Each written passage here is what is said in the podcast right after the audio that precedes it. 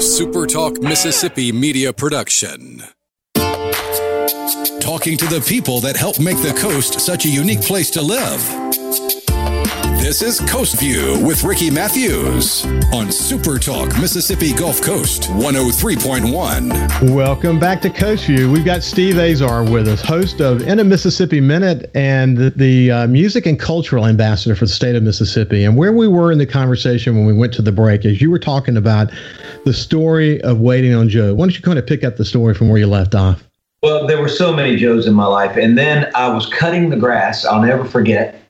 And it hit me. I said, wait a minute. And I'd written this song on piano. So at this point, I don't think it's a song at all. Trust me. And then I said, wait a minute, waiting on Joe. Oh, I ran in sweating. And then I had a little studio upstairs and uh, I, I went in and put it all down on the piano. And the funny thing was, at this point, I'd worked with the biggest producers, the biggest everybody. And I, I don't have to be me till Monday. And all these other songs were recorded already in a basement with my my other producer who really figured me out named Rafe Van Hoy. And so we had this whole record made. I Don't Have to Be Me Till Monday was on every record label's desk for two years, just sitting there. They didn't think anybody would ever play it. And so they didn't think it was country or whatever, but or I was country or whatever. But anyway, long story short, I put it down, and all of a sudden the labels heard Waiting on Joe, and I said, What are you talking about? My, so I played it for my producer. My producer sneaks out and plays it for somebody else. And I'm going like, and that that's when I get signed. And they said, This is what we've been waiting on. And I said, Are you kidding me? It's not even a song. but it was a, it was a song. And it was the most pivotal learning experience because for the first time in my life, I wasn't trying to write a song. I was just trying to be honest. And right. that was the key. And so when so I had to explain it. And Morgan, so I wrote this thing that and obviously Morgan Freeman said yes we just wanted his voice in it. And he said, I'll be in it. And I said, really? You know, so it was a big moment for me. And, and Morgan and I have become friends ever since. And, and, and what a gift he gave for me to do that. That put me on the map. Him and listen, it, it depicted my entire life growing up. So I came back home, used the people that I knew, uh, my cousins, my friends, the places, and hey, it, it, you know that that honesty really worked out. It taught me a lot about songwriting. So you were you were a little bit country, a little bit rock and roll, a little yeah. bit blues. Yeah. So that actually was a challenge for you. I mean, defining defining you, and you wouldn't you you weren't just willing to just change. You wanted to you needed to be you, and that was part of the struggle, wasn't it? Well, Ricky, the this is a perfect example. My my agent, who's one of my best friends in Nashville, he is the the agent of the stars, right? Uh, he's like, we spent Thanksgiving giving together this year with our families. He has Keith Urban. He's got Darius. He's got everybody, right? And he came to my kept coming to my show and said, Steve, you're. I think that you're missing the point. I think you're too Mississippi. But I said, Darren, on every album that I write, there's I get to turn and go home. And when I go live, I want people to understand that half of my show, just like half of my album, has to be that because I want people to under I want to take people to where I grew up. And that's what all the critics were writing about. That's what Bob Seger loved. That's what then the fans were on their feet. That's the songs they jumped up and down about. So now I get to do it full time. And uh, it's exciting because I got a whole new record coming out this summer and a vinyl record called My Mississippi Reunion, a record I made at Delta State with the kids there, uh, a song called Midnight, Rosedale, I, Rena Lara just came out. I've got I just wrote Cold Water, and city limit signs, city town signs, little small rural towns in Mississippi. I, I don't see them as towns. I almost see them as women. You know what I mean? And yeah. and they and they turn into they turn into characters in my songs. And uh, and so uh, there's so much inspiration here. But the truth is, yeah, Nashville was a, a little bit upset with me because I was so Mississippi but the fans were not. They loved it. I could see yeah. that they wanted me to be honest. That's it. Well, your root is Greenville. That's where your yeah. root is, is. And you were born right. there on April the 11th, 1964. Yeah. Uh, what was it like growing up in Greenville? It's a little different than coming back full circle. You know, life goes by and you have kids and all that. But it was awesome, man. We were on our bikes. Uh, we would drive 40 miles a day You know, we'd go everywhere. I mean, I can't tell you the ices that I was an icy. Icy is there an icy holic? If there's a such thing, I could eat uh, ten ices a day, and um, and we were very. We had a very athletic class. I remember I was on the All Star basketball team in sixth grade that we won the state championship out of here. There was a lot of great athletes. I'll tell you something. Being in an athletic class and going from a really good athlete to getting small to getting strong again in college. I went through an ugly duckling stage as an athlete, uh, and but but competing and losing, learning to cope with losing. You lost way more than you won. But when you won and you won, you won a big title, state titles, which we were fortunate enough to do some here and there. Man, the feeling was crazy. So I treated music like a sport. I understood that the hard work you had to put in. And even if you put it in, there's still going to be somebody better. So you better really work hard. So growing up in the Delta was that, but it was also music was all around me. So there was this sports side and there was this music side. And there was a man named Eugene Powell behind my dad's liquor store. When I walked back there at five o'clock in one afternoon, I, remember being, I think I may have been in my baseball uniform.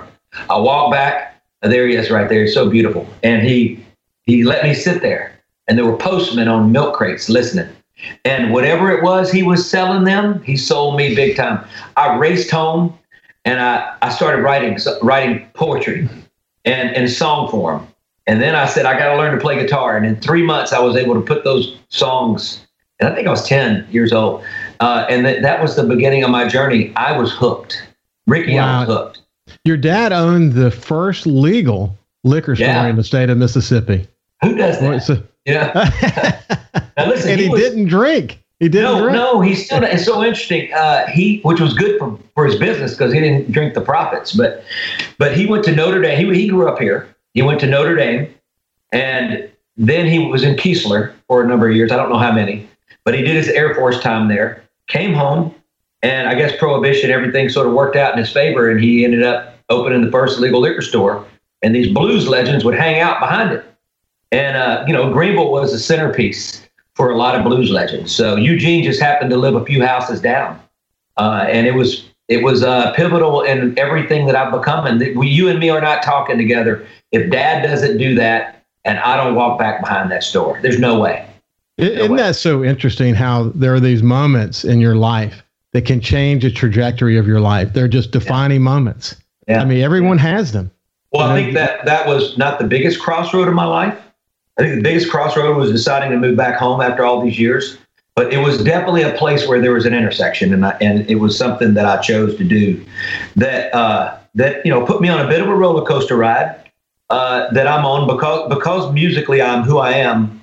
Uh, it's not simple, uh, but it sure feels good when I'm writing it and I get to play it for people. You know, but right now, obviously, I'm dying to go out and play it for people. I'm I'm I'm, I'm chomping at the bits. My wife is cutting eyes at me. She's never seen me so much you know?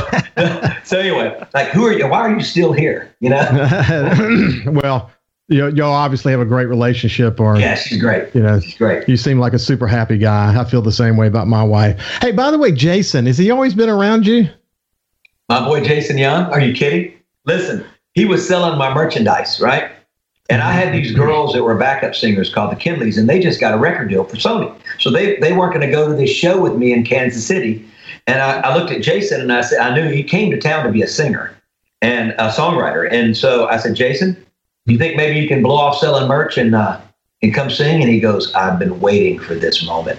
and so I look back there when we're playing this show, and he's more entertaining than me. And I'm going like, he's playing percussion. We put him on percussion, and he's the guy that you go, hey, Jason, I need you to go to the moon today. Can you figure out how to fly the spaceship? And he goes, yeah, yeah, I got it. Anyway, he's so funny.